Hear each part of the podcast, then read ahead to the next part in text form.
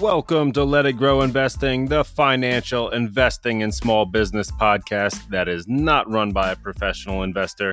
I am Jeff, and thank you for stopping by. We're going to cover all the news you need to know to make sense of the market, helping you get invested, stay the course, and on your way to financial freedom.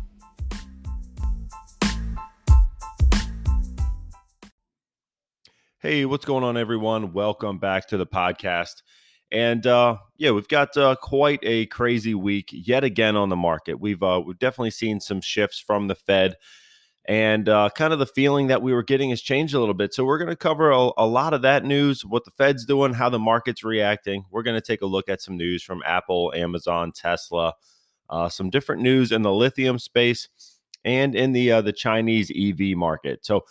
a lot of different things to cover. the the market you know they close on the weekend, but uh, the news still goes. So um, we're going to try to wrap up some of that, some of the different things that I think might uh, do well in this market, and kind of retrace our footsteps on some of the things I was saying about uh, the housing market, and uh, kind of you know go through all those different concerns that we have and try to get a sense of what's going on out there. So uh, again, thanks as always for stopping by. So we can uh, I guess jump right into it. But uh, first, I did want to say if you need to get started and you're looking to build a, uh, a trading account, custodial account, uh, your retirement account, whatever it might be, I've got links in the description for uh, crypto.com, Binance.us, uh, eTrade, and uh, Webull. We're doing the investing challenge for 2023 for Let It Grow on uh, Webull for the you know the fractional share investing. You can invest as little as five dollars a at any one time for any different stock.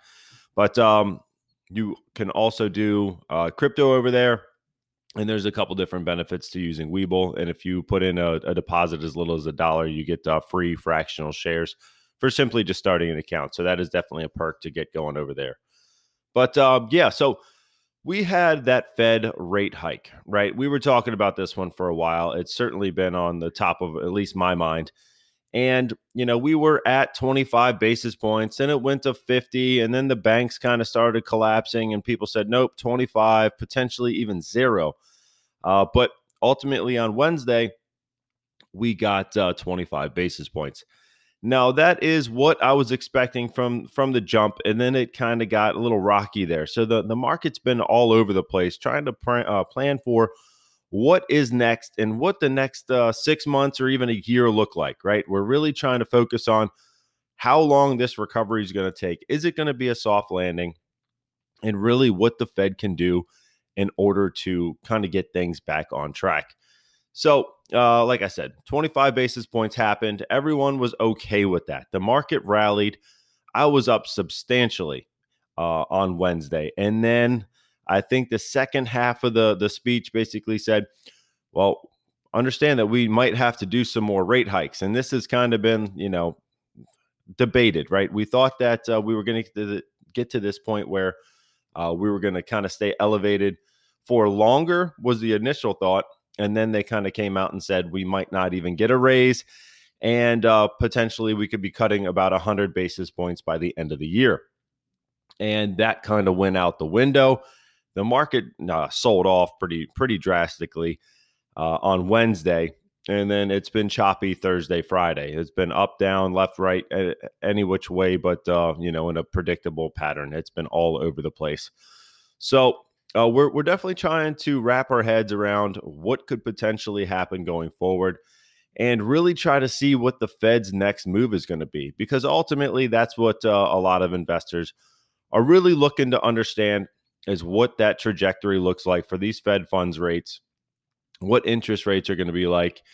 And uh, it does change a lot. You know, last time I was talking about, um, you know, if we are going to pause after this 25 basis point hike and potentially start cutting by the end of the year, I thought maybe, you know, that gave us a shorter window to try to buy some of these different uh, home stocks, you know, the builders, the uh, remodeling, you know, the lumber, all, all these different components of housing. I thought, you know, maybe if funds, uh, the the interest rates are going to come down, that might uh, kind of start uh, getting people out there buying more, remodeling more, and kind of getting back into the swing of things. Of all right, we we have a, a rate that we can deal with, It's easier to start these housing projects that we don't have to put as much capital out to buy the land, build the properties, and uh, really kind of jumpstart that uh, that business again.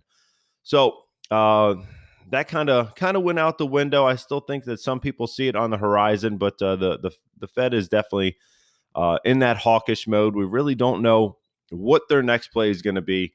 Uh, because it kind of keeps flip flopping. Uh, it sounds like what they're saying is what they did the, this this last rate hike, but we really don't know what uh, what is next. So I think that's a, a, lot of the reason for the choppiness. Definitely a lot of the reason for the selling off because we thought we were going to get those uh, rate cuts by the end of the year.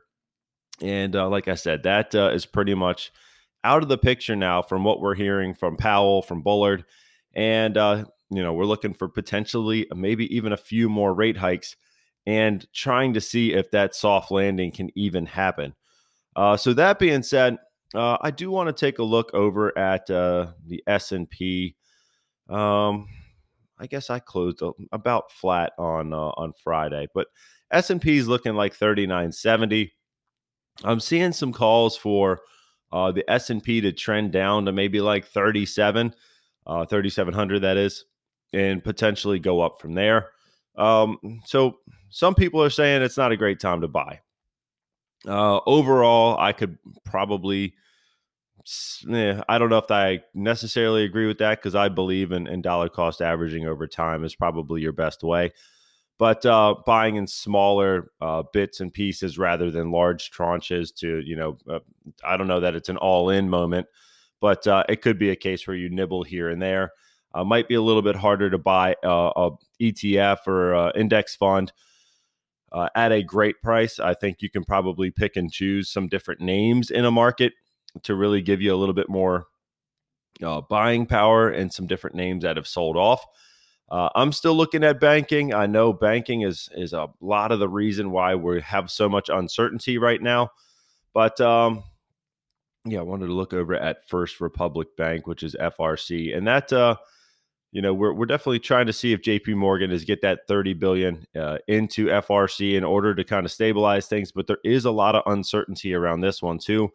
We're also seeing uh, some some talks of Charles Schwab, uh, SCHW, I believe it is and uh, that one has trended down pretty heavily too. And uh, a lot of the problem here is uh, you've got a lot of the uh, the sweep accounts in brokerages. They're really low interest, so people are kind of taking their money out here, and they don't have enough inflows of money. So uh, they're looking at default risk on, uh, I think it was their bond portfolio. Um, yeah, I'm trying to look at Barron's here, but um, yeah, that one is definitely painful. So we really want to take a look at what is going to be a safe, uh, safe play. Uh, you know, the J.P. Morgans, the, the Goldmans, the the Bank of Americas, and some people still say Bank of America is not safe. I understand their their concerns there.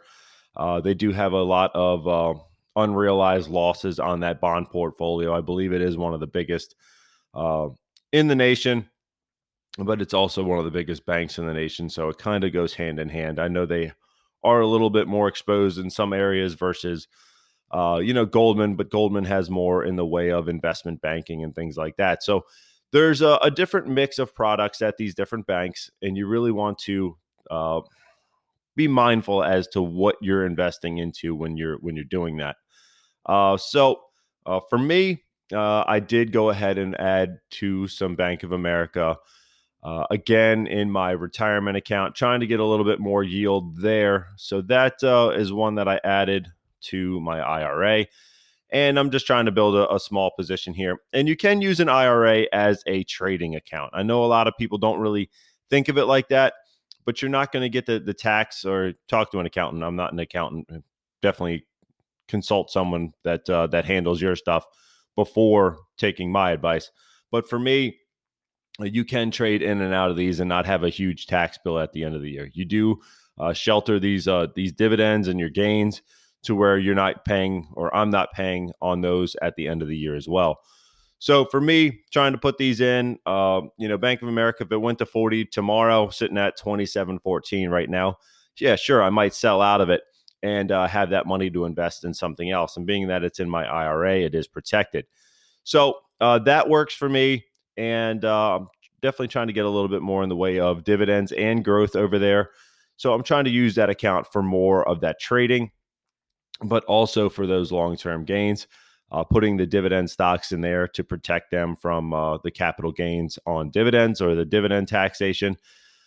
Uh, so all different things that I'm trying to do here, and uh, those have been some of the buys this week for me. I, I added to MPW, I added to Bank of America, and uh, those are two that I that I did make this week. There's little buys here and there, and uh, ones that I kind of want to continue to build into uh, a larger portion of my portfolio. Neither of these are huge. Um, MPW, I mean, I know we've talked about the risks quite a lot but uh, currently it is sitting at uh, 15.9% dividend yield. So if that can hold up, if the uh, the you know the couple tenants that they have that uh, haven't paid or haven't paid in full can go ahead and start paying on their rents, that'll certainly help them give a lot more um, security to MPW. We also want to make sure that those credit risks are um, not uh, too too overblown, I guess. So I'm looking at all that, but uh, I think overall it is a solid company. They have enough on the uh, the balance sheet right now to pay these dividends. It's just a matter of going forward if they can uh, continue to raise capital uh, with the higher interest rates for new properties, and if the tenants are actually going to pay for the properties that they are using. So there are uh, ten different analysts uh, setting a 12 month target on MPW right now.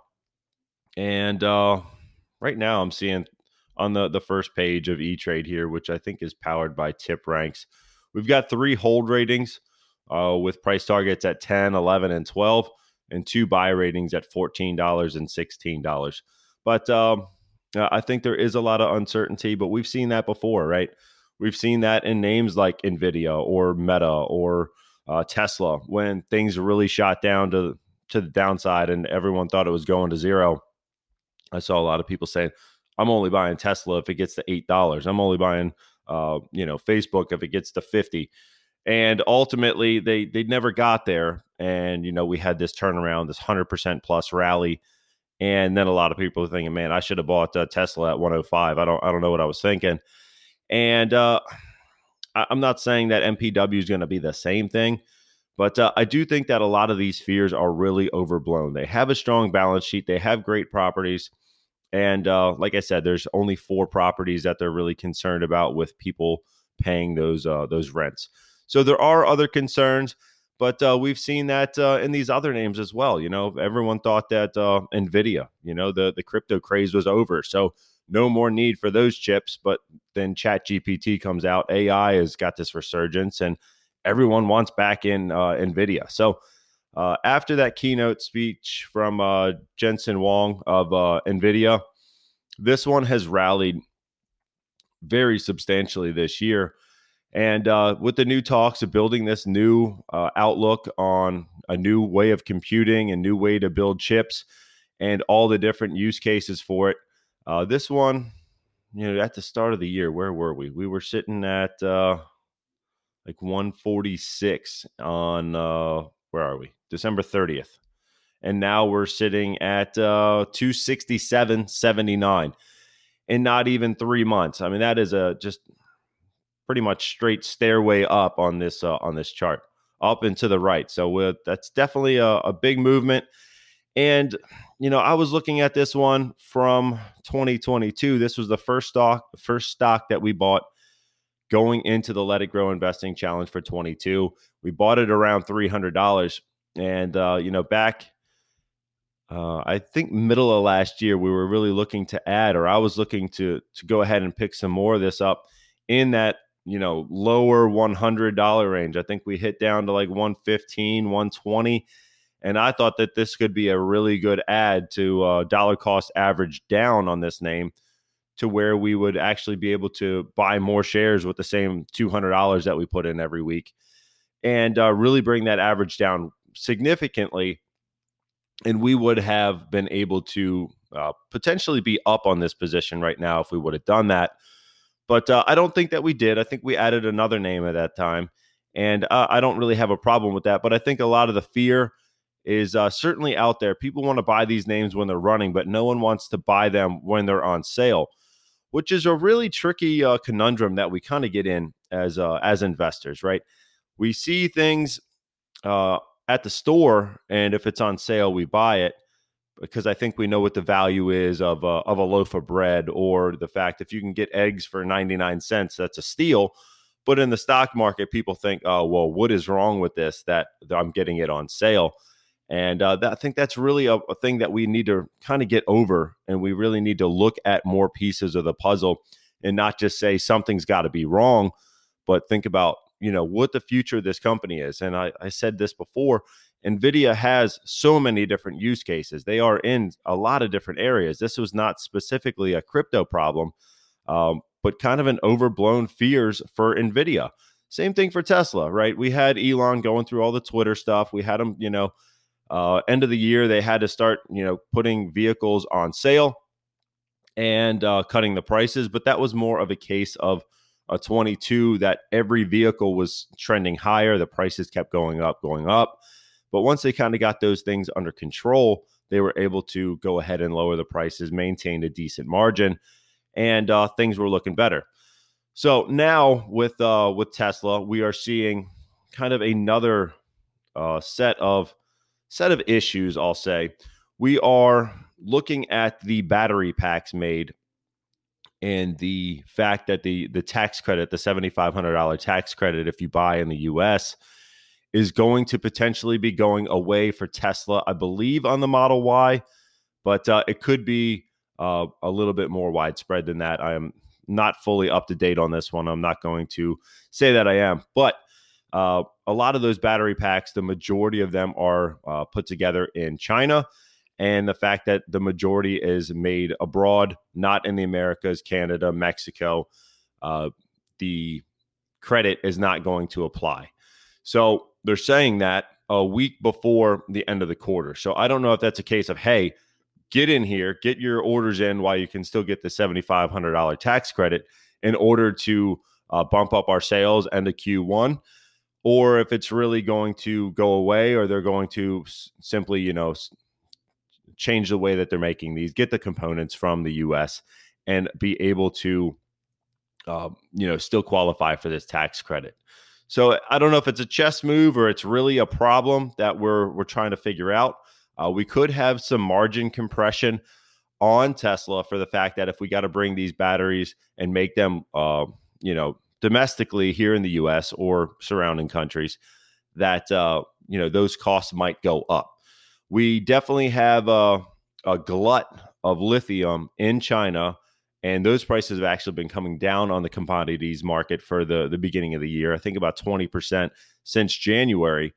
But uh, in the U.S., those prices are still very elevated. And Elon's even said this, right? He said, if you want to go ahead and print money, start yourself a, a lithium refining plant and you're basically going to print money from uh, I think it's about 10 times the cost to make lithium is what you can sell it for per ton.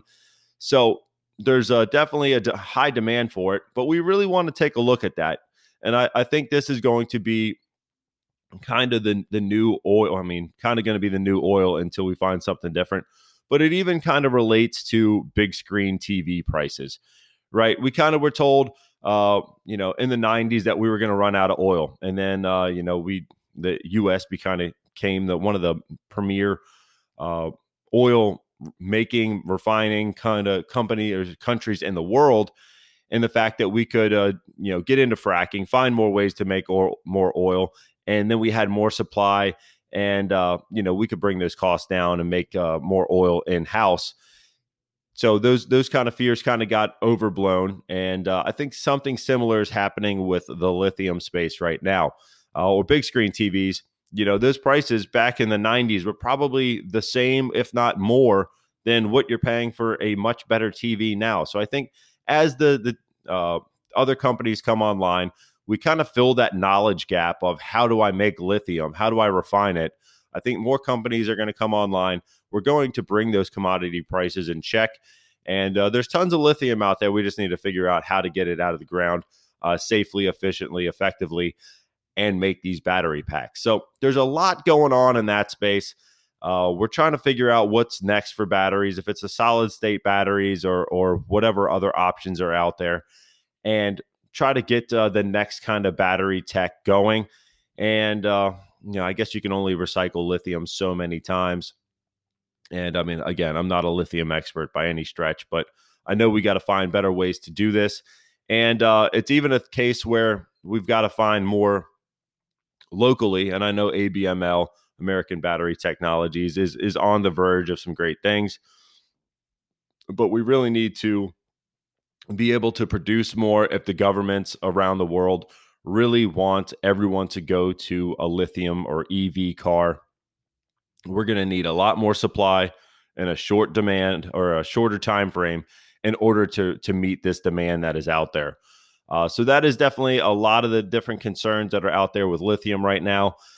And overall, we got to kind of get this problem solved in order to move forward. If this is the way of of the future, we certainly need to figure it out. So um, that's at least what I got there. That's kind of a long tangent on Nvidia, big screen TVs, and Tesla. But um, yeah, I did want to point out also Ford went ahead and posted losses in their EV unit. They lost about $2.1 billion in 22, uh, and they're projected to lose another $3 billion in 2023 from EV. Uh, they're making up for it in their fleet business and in their uh, internal combustion business. But uh, I think it's a, a, a plan to really grow and and get this unit off the ground and uh, a lot of those costs and retooling and capital expenditures from getting the EV business up and running is uh, is definitely pretty uh, cost intensive, and they're they're spending more than they're making at this point in time. Now, do I think that can uh, pivot and they can make more going forward? Yeah, I do. But uh, another another concern is the fact that we have so many EV companies, EV startups it almost looks like Ford back when the uh, the Model T was around, and you had all these other uh, auto manufacturers that basically went out of business because they didn't have enough money to survive. So I'm seeing that from NIO also. They are saying that uh, they have enough cash uh, to go ahead and withstand the next 18 months, but they really need to get this uh, this rolling. I know they're backed by the Chinese government, but uh, there's only really three names that popped up for me when I was looking at Chinese EV makers who can really stand uh, a deep recession and really have enough cash on the balance sheet to go ahead and survive. That was uh, NIO, Li Auto, and Xpeng. And uh, those three look strong, but uh, there are so many uh, startups. You know, we're seeing all all these different, you know, between Rivian and Fisker. I mean, Fisker's been around for a little while, but just all these new names that have never been in the auto uh, field before. And we really got to figure out who's going to be able to survive. There's only ever been two uh, companies in America, automakers, that have actually not gone bankrupt. Uh, Tesla is one of them, and uh, Ford. So we've really got to take a look at uh, what we can do going forward and uh, try to figure out that path as to who's going to be investable. Are rates going to really you know bring all these companies down uh, as we go through a recession rates and uh, lack of demand are going to be two major problems and with more uh, layoffs more problems going forward uh, are these you know pretty much our, our customer base. Are they going to be able to buy the products that some of these companies are making in the way of these you know 100000 plus vehicles? Uh, there's only so many people that can afford those. So if that's all that they are making in the way of you know Lucid and with their you know hundred thousand plus uh, Lucid Air, uh, all their different plat- uh, platforms there, who's going to be buying these things? And uh, if they don't have jobs, you know that's certainly going to be a, a, big problem. And where are they going to be driving to if they don't have any money? So uh, a lot of different concerns out there in that automotive space, and really trying to figure out who's going to be able to stand the test of time I know some of them are great. They have some great designs, some some great features. Some of them have more range than others.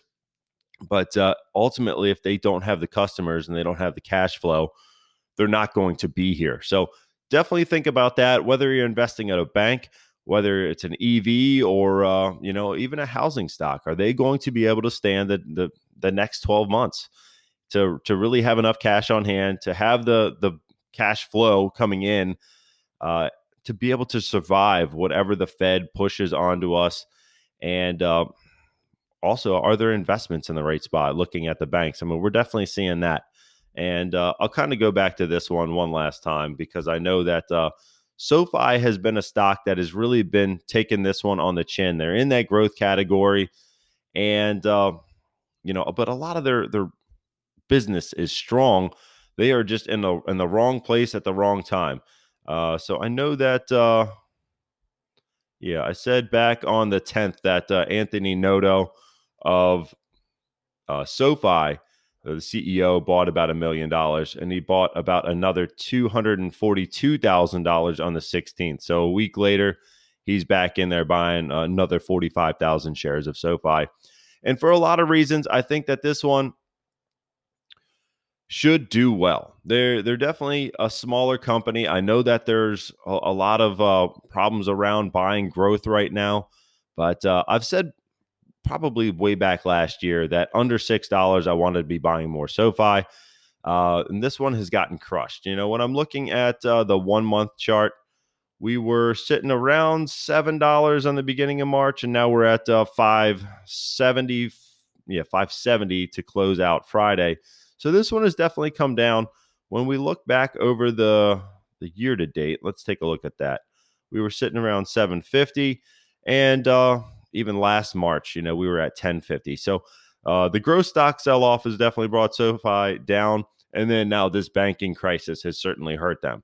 But uh, when I see insiders buying, that is definitely a bullish signal to me. They they think that they are safe from this, that their investments are uh, in the right spot. They they aren't too leveraged.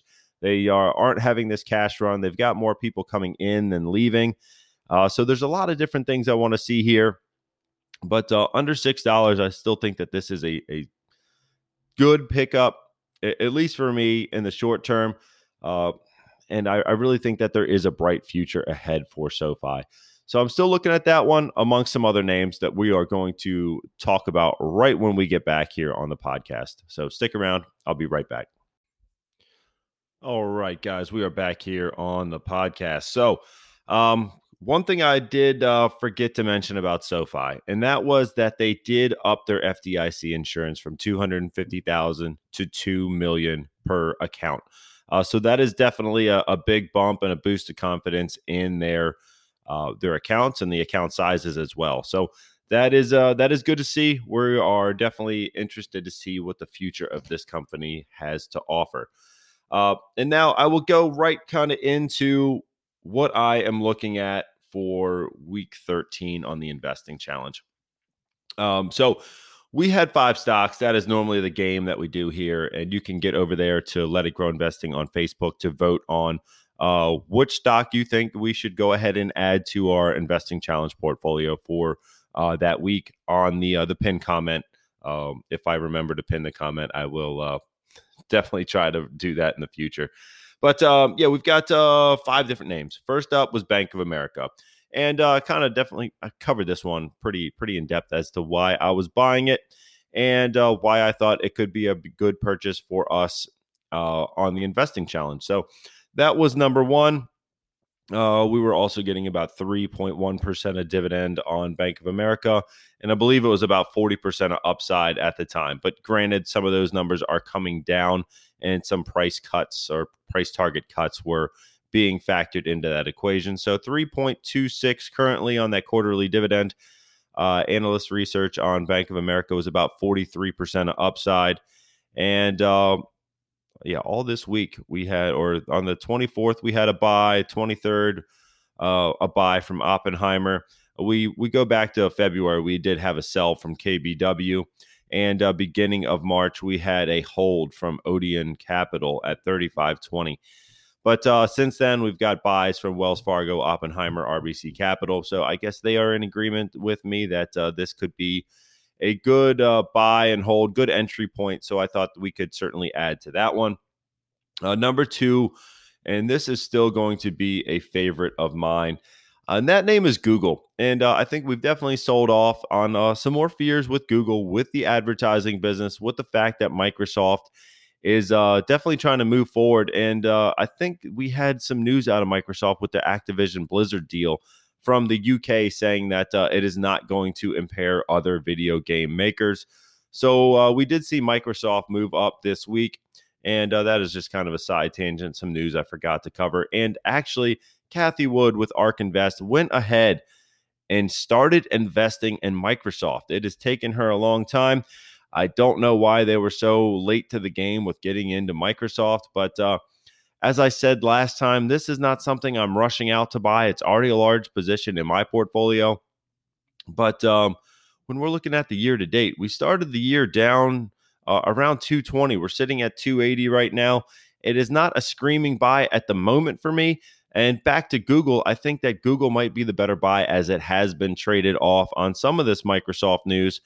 And uh, I don't think that Google is going to get left behind in the way of AI. I think there's going to be multiple winners in the uh, the AI, and uh, Google might be a little bit late to get started, but I don't think it's going to erode their suit their their search business. As uh, you know, I'm searching on here. I still go right to Google. Uh, sometimes I go to Yahoo Finance, but uh, I still I've I've used ChatGPT but I have not gone to Microsoft Bing. So I don't know that everyone else is in the same camp. But uh, I kind of think ChatGPT is something, or Bing might be something you go to to check it out.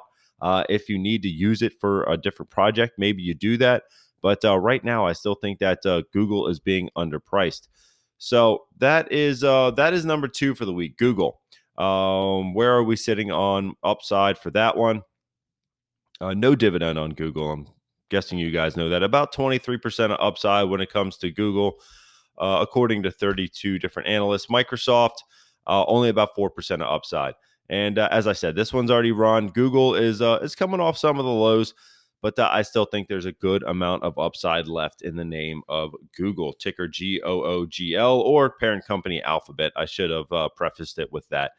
Uh, number three, and this one last week I thought was going to be maybe an aggressive play, but uh, overall, uh, I thought Home Depot was going to be a benefactor of these rate cuts that were being priced in by the end of the year, uh, according to a lot of different analysts. And uh, I guess that one is kind of backfiring on us.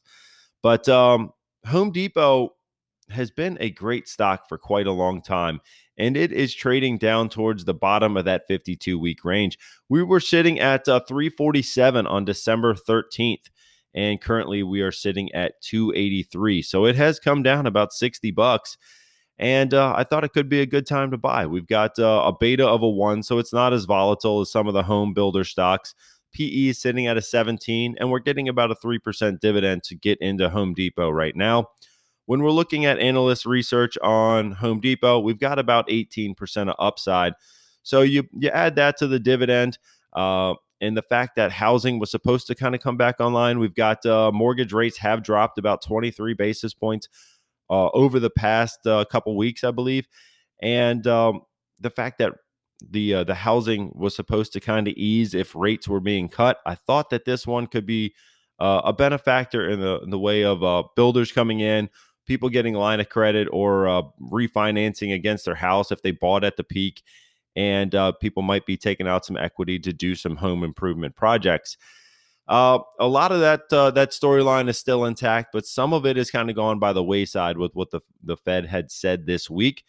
Uh, but it is still a strong company. Uh, the PE is not overstretched like uh, some of these other names, and I'm I'm looking at some of those those consumer staple names like Coca Cola sitting at a 27 times PE. And, uh, you know, Home Depot is about uh, 10 points lower than that. Granted, you know, we need food and beverage, uh, but I think we're also going to need to fix uh, a broken uh, pipe in our house or, or, or remodel or do the roof or whatever you need to do uh, at your home. So Coca Cola is going to be less volatile, but I think that PE is getting stretched a little too high for me to be comfortable. Although you still get 3% of dividend if you invest in ticker KO right now as well. But uh, uh, Home Depot was the number three stock, and there was a bunch of different tangents off of off of that in this uh, explanation here. But uh, yeah, number four was uh, Chevron ticker CVX, And uh, I was looking at Chevron for a low PE. Some of these oil prices have come down. Demand has dropped off. Uh, you're still getting about a 3.9% dividend in, in Chevron. And uh, I don't know that this is going to last for a long time, these oil prices coming down. We've got about 21% of upside. Uh, recently, we've had two hold ratings come out from Mizuho and uh, HSBC, but uh, price targets on those for 176 and 206. So even on the low one, we're still $20 off uh, with that hold rating. You still get that yield and uh, might not be a bad idea to add to oil when no one else is looking at it. So uh, I still think we've got uh, a, a, good amount of time to buy some oil stocks as those prices kind of settle. And uh, then we kind of wait for these rates to come down, more demand in building, uh, things like that. So we, we might have a longer window now for the uh, the Home Depots and the uh, the oil names but uh, I do think that they would be good ones to pick up for the fact of the yield and some of that uh, turnaround play and into a bull market cycle. We could certainly see some upside potential from those names. Uh, so number five was going to be Apple. Tickle, tickle was AAPL uh, for that ticker. And uh, yeah, we're sitting at 160, so it has come up a bit, and I still qualify this one as a large cap, large cap tech consumer staple. I cannot talk this morning. But uh, yeah, we've only got about 6% of upside. So the average price target is about 6.2% up from here. And uh, we do have some recent buy ratings, one from Morgan Stanley on the 21st at 180. And uh, Evercore covered this one at 190. And that was back on the 14th of March. So got a little bit of upside. I still think that people are going to be using their iPhones regardless of what that uh, recession indicators are looking like. And uh, we're going to continue to spend on these products. Apple is also looking to uh, get into more movie production. They are looking to spend about a billion dollars a year on uh, on movie production. And uh, where was this? I did write this down. Completely forgot to tell you guys. Uh, they're looking to potentially buy into streaming rights to English football games uh, or soccer, and uh, the EFL offering rights in 2024. So they're potentially looking to get into buying the rights to stream. Uh, and the Premier League sold their rights for the uh, 22 to 25 seasons for 6.3 billion. So they're looking to capitalize on being able to stream these uh, these games around the world through Apple TV as well as uh, up their business with doing some movie production, which has proved pretty tricky for Netflix and Amazon, and it's uh, it's definitely a very uh, cost intensive kind of uh, you know path they're trying to possibly venture down in the way of movie production. So I am uh, curious as to what happens here. I think the rights for the the streaming might be easier. They don't have as you know they don't have the production costs that they would have in the way of making movies. Uh, granted, the the price tag might be a little bit more, but uh, I think that is more of a switch that they could turn on tomorrow, and um, you know have people go to their platform to get the streaming of these uh, these games that people around the world are trying to watch, uh, which could be another way to give more people uh, more value by having the movies right on their platform when they get there. Uh, if they do come over to buy uh, some of the, the streaming for sports, they might also get the uh, the benefit of having some new movies that no one else is going to have either. Uh, so that is definitely a uh, a benefit going forward for Apple. Um, but overall, um, and I've got to I've got to come up with one more name for this week. So we'll uh, we'll see what that one's going to be. But uh, overall, we did decide on one of these names, and that name was Home Depot, uh, which kind of surprises me but uh, I do like the fact that we can add to Home Depot. I still think that we've got a little bit more time to go ahead and add to this one. We might have a little bit more sideways action or even downward action as rates continue to come up. If the Fed's got to raise again, I still think that it is going to be more pain for Home Depot in the short term if we get more rate hikes. But in the long term, I think this is going to be a good add. So we're getting about a 3% dividend yield. We are getting about 18% of upside. And uh, I'm, I'm happy to add to Home Depot uh, going forward uh, for the rest of the year. So we will uh, add now. Potentially, this one will be back in a couple months if it does go lower. Uh, say maybe another 10% down. I would look to add to this one. and uh, that could potentially be you know in week 30 week 40 i'm not sure at this point but uh, that could be another contender for this year um, so let's uh, let's see what we've got here for week 14 and uh, i wrote four down but uh, maybe as i'm thinking of this we come up with with a fifth and uh, one of them comes from last year right we were looking at this one for last year and uh, it won for this time uh, on the 22 investing challenge. And that name was uh, MGM. That's what we were looking at this time last year. And uh, I still think that we've got a bright future here in the some of the gaming casino stocks and the the sports betting uh, bookkeeping stocks. And uh, MGM is a solid play right now in in my mind for some of those reasons. We've got uh, March Madness going on. We've got a lot of different sports betting out there. Uh, we've still got a lot of demand for people traveling. We've got a, a lot of demand in uh, Macau for different uh, casinos out there. I know Wynn has really been having a, a good run from uh, from some of that, but uh, I think their Wynn's EPS is still negative, so I don't really know that I'm I'm looking to chase this one. When I look at a three month on Wynn, we went from 80 to 115. Um, and now when I'm looking at MGM, uh, they also have the Bet MGM platform going pretty strong right now. On three months, uh, we went from 32 to 45. We're settling back down to $40.99. And um, we're still getting uh, a no, we're not getting really any kind of worthwhile dividend here. 0.02%, nothing to speak of there. The PE is sitting at 11.7. So that is nice. Uh, we've got about, uh, depending who we're listening to, Trefis says we've got about 18%.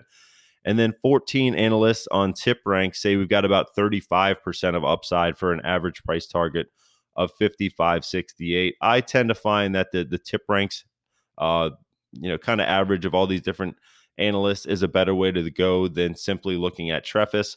Uh, they look at some different things here that um, might not necessarily be direct to the market. So I like to take an average of what these uh, different analysts are saying. I, I, take that into consideration, but uh, overall, it's not uh, kind of the end all be all of what I'm looking for.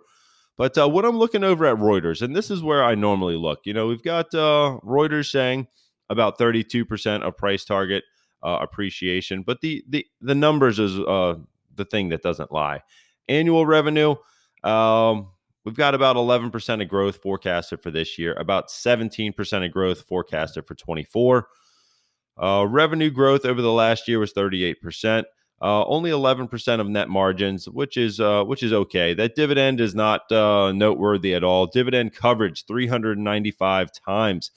Uh, but yeah, you're getting uh, a thousandth or two two and a half one thousandths of a penny, I believe. I that that's hard to even kind of fraction in that uh, that number there, but Price to sales, we are sitting at a uh, 31% discount to their five year average, a 42% discount on their trailing PE. And uh, currently, it is a premium on that forward PE at 64%. Uh, some of these are going to be skewed from where they came from during the pandemic. Uh, and that could certainly be as a lot of the travel and casino stocks were shut down for a good while. Uh, so we've got to take that into uh, consideration with some of these numbers. But um, the price to sales being under that five year average uh, is nice. Uh, it did spike way up in uh, through the pandemic. It got up to a, a price to sales of about four and a half to five times. Uh, and so now we have settled back under that five year average, but understand that it is skewed from having uh, such a, a, rough time through the pandemic for the casino stocks. Uh, so the peg ratio is is all over the charts as well due to some of this, and uh, it is not uh, even being calculated at the moment on Reuters. Uh, so a lot of different things I think here. We've got uh, sports betting, which I think is going to be uh, growing as more states get legalized. We've also got more of a resurgence for gambling in Macau. we've got Vegas kind of firing on all cylinders and I think that uh, that MGM should do well with uh, some of the different stuff there. But we do have some recession fears. Are people still going to be traveling to uh, these casinos um, if times get really tough? Uh, I'm sure people will be, but uh, it, it might slow down a bit. Uh, we still are going to have sports betting. I think if they can't go to uh, Vegas to do their gambling, maybe we we open up the app and we start betting on there. So they opened up another avenue for people to do more spending, and I think that uh, that could certainly help the business. And the fact that more states are getting added every time we go to vote on uh, sports gambling, uh, I think is going to be a slower rollout of more money coming in for these different companies that offer uh, sports book over over the phone, over uh, the internet, really. And uh, I think that could be another growth driver for these names. Uh, so that is number one. We are looking at uh, ticker MGM. Now, number two, and this one has been rocky. Uh, I think we've got a lot of growth concerns. I think we've got some different uh, different fears out there, but uh, this one is going to be Enphase. And I told you guys that I was looking to add in that. Uh, well, I originally, what, six months ago, I started selling some in the $330 range. I said it got a little too overvalued. It ran up too fast, too quick for me. And now we definitely have seen this one come way back down to earth. I, I was looking to add in that 225 range. Uh, ultimately, it got down about a month ago. Let's, uh, it got down into oh, it logged me out. I went onto the went onto the phone on E Trade, and then when I went back to the uh, the computer, it uh, it bumped me out of here. But it got down into the 185 range. I'm going to say on Enphase, and I really didn't find too much that uh, really scared me away from Enphase. That uh, was really saying that this one shouldn't have, or that it should have dropped this much. Um, and and you could certainly think of it as a falling knife as it went from 330 to 183 now that I log back in. Um, and now it went it went back up to 195. It certainly uh, tried to run up to 207 and kind of came back down. Uh, I'm thinking I would try to add to this one, um, you know, maybe in a week, see if this one does settle back down and uh, kind of start nibbling now the fact that it's dropped so much from that peak and uh, there's really not any major reason other than the fact that this one was kind of priced to perfection and any kind of uncertainty in the market. The fact of lithium going up and down, demand from these different companies, uh, you know, kind of the solar, are people really investing in panels? All of that is coming into play with Enphase right now. And uh, I know that there's going to be some, you know, capital expenditure for different companies adding solar, but maybe that budget's getting cut. So Enphase, it might have a bit of a tougher time, but I still think that going forward, this is going to be, you know, the the Cadillac or the Rolls Royce of the uh, the solar world. And uh, their microinverter technology is is definitely superior to to most others out there. And I think that uh, Enphase definitely stands to to benefit from the ongoing uh, electrification of uh, America and of the world. So currently, we have 19 analysts saying that we have 51.6% of upside on uh, Enphase. So we've got uh, just in the past week, uh, well, in the past week, we've had three buy ratings a 275, a 365, and a 225. Um, and then before that, we also had buy ratings. They're just a little bit older at this point of 300 and 282. So I am thinking, um, regardless of what they are saying, I think that uh, Enphase should be a good purchase uh, going forward for the backdrop of uh, having uh, the government's really backing solar, backing EVs, and really trying to go away from fossil fuels. Uh, I think that Enphase, their technology, the company, and uh, just the, the strength of the industry should go ahead and support that uh, going forward. And, you know, as I'm sitting here, I'm trying to come up with a fifth name for us. And uh, I, I think I got it. I think I know where I'm going to go with this one. But uh, yeah, n- number three uh, is going to be Simon Property Group. And uh, we are trying to figure some ways to get some yield into the mix. And uh, Simon Property Group has sold off uh, on some of the other fears that everyone's had, you know, recession fears um, you know, rising rates and uh, similar to MPW, are people going to be able to pay these rents? But uh, I still think that Simon Property Group is a well run company. We've got a, uh, a PE of about 15.9. We've got uh, a dividend yield of a, right over 7% right now. And uh, I don't think that these companies are going to go by the wayside. They're still going to have brick and mortar stores. They're still going to have warehouses. Uh, they're still going to be a premier operator in the way of, uh, of retail and uh, one that I think should do well going forward. So when I am looking at uh, at Reuters, let's take a look here. It is a buy rating on SPG, which is Simon Property Group. We've got a price target appreciation of 28.9% and 7% of dividend yield. So you're kind of getting the best of both worlds. Uh, we've gone through all these cycles before, and we we kind of kind of know what to expect. It is going to be a slower grower. It's going to be a REIT, so they have to pay out more in the way of dividends. That's one of the reasons that uh, uh, REITs tend to pay more is that they they really have to. So you're not going to get uh, a massive growing company um, normally with the the REITs. Some of them do, but uh, normally they're more of that slow growth kind of mentality. But this one is just traded down for some of the different fears that are out in the market. So that is one of the reasons I'm looking at this one. Uh, annual revenue 23 up 2.6 percent and 24 up 4.8%. So, as I said, not a crazy growth company, but uh, one that has uh, good dividends. They were able to grow the dividend 18% last year. Uh, that dividend payout ratio is high. It's at 85%, but that is the the REIT uh, category of stocks. Uh, so current, yep, current dividend yield 7%, net margins 40%. Uh, we are at a, four, a 15% discount on price to sales, a 26% discount on trailing PE, and a 23 discount 23% discount on forward PE. So it's trading lower than it does historically. As I said, with some of these different fears that are out there, you're getting a 7% dividend yield. And uh, it's one that I think we could potentially buy to get that rebound and collect the dividends along the way. So, um, yeah, that's number three for uh, week 14. Uh, somehow we're already on week 14. I don't I don't really know where the time has gone, but that's uh that's where we're at right now. So uh yeah, so far MGM, Enphase, Simon Property Group. And now this next one, if uh if times really get tough, I still think they're gonna do well. And that name is Diageo, and that is ticker DEO. Uh so this is going to be a uh an alcohol play. And uh let's just do a quick company overview. I'm going to get the, the names and the brands mixed up. So, um, they are strictly an alcoholic beverage company, uh, various categories, spirits and beer. Uh, they operate pretty much around the world North America, Europe, Asia Pacific, Africa, Caribbean.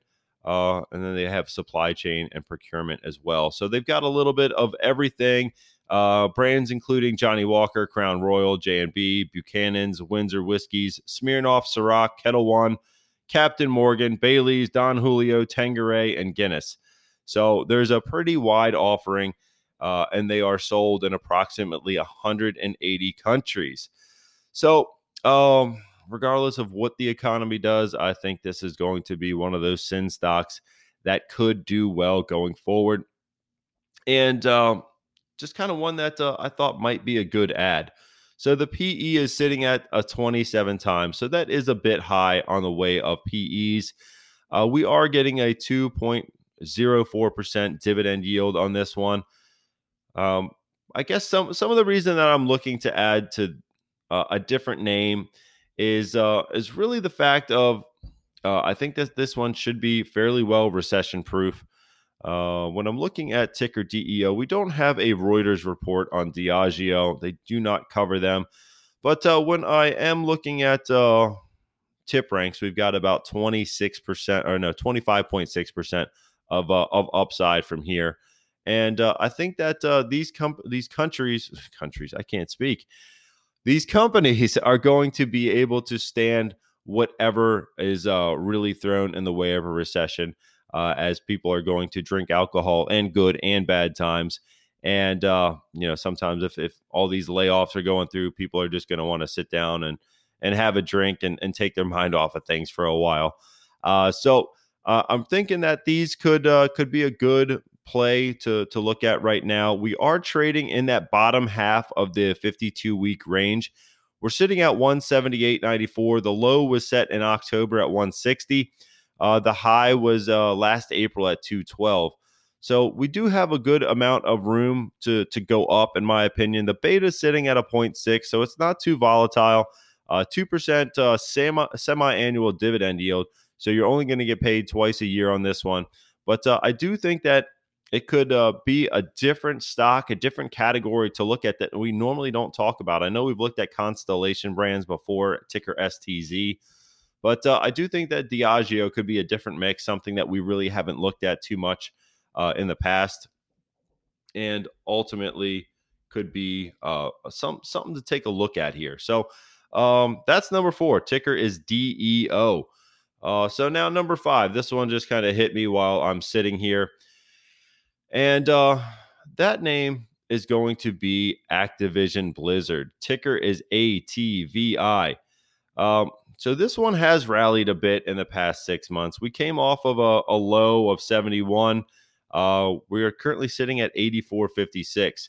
It is at trading near that yearly high. It set the high on Friday. Um, the PE is sitting at a 44, EPS of 1.9 dividend yield of about 0.6. And uh, why am I looking at this one? Well, like I said, Microsoft is still trying to buy this. Uh, we're still trying to jump through a lot of um, kind of the the legal side of it in order to see if this deal can pass. We reached a deal with Nintendo. UK is saying that uh, it potentially poses no real risk to other uh, gaming companies. So, yeah, Activision sees a UK regulator drop major concern about uh, Microsoft deal. So, what was said here on Market Watch? Uh, they were up nearly 6% on afternoon trading on Friday. Uh, after the UK's uh, Competition and Markets Authority said it was narrowing the scope of concerns that it had about the company's pending acquisition by Microsoft. Uh, the regulator had been reviewing the deal, said uh, on Friday on a Friday release that it has received significant amount of new evidence in response to its original provisional findings. Having considered the additional evidence provided, we have now provisionally concluded that the merger will not result in a substantial lessening of competition in gaming, uh, in console gaming services, because the cost to Microsoft of withholding Call of Duty from PlayStation would outweigh any gains from taking such action. So, some of the fears with Activision look like they are going to be easing and the fact that uh, we might actually get a purchase from Microsoft of Activision should al- allow for some more upside uh, price movement on that share price. So we've got uh, that deal set to happen in June for about ninety-five dollars, and uh, currently trading in the uh, in the eighty dollar range. Where are we right now? Let me take a look again. We're currently at eighty-four 56. So we could have potentially about $10 of upside price movement from here. And I think that it could be a, a good time to buy, uh, potentially to have it roll into Microsoft shares, but also to get that uh, that price side uh, I- improvement here over the next couple months. So that's the five names that I got for you guys this week. We've got MGM, uh, Enphase, ticker ENPH, Simon Property Group, SPG, Diageo, which is a ticker DEO, and Activision Blizzard, which is ATVI. Please get over to Let It Grow Investing. I want to know your thoughts on these five, but I also want to know what you think we should be investing into next. Uh, your thoughts on what's going on with the market. And uh, really, if you guys got any questions, any comments, please feel free to share them over on the Let It Grow Investing group on Facebook. Uh, so that's what I got for you guys this week. I hope this was uh, beneficial to you and uh, brought you some knowledge and gave you some different things to potentially look at for your investing going forward. So, with that being said, I'm going to go ahead and get out of here, and I will catch you guys in the next one. Take care.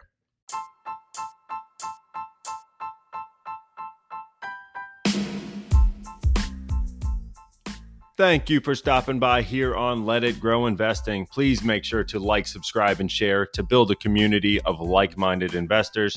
If you do have questions for me or for the group, you can find us over there on Let It Grow Investing Podcast on Facebook.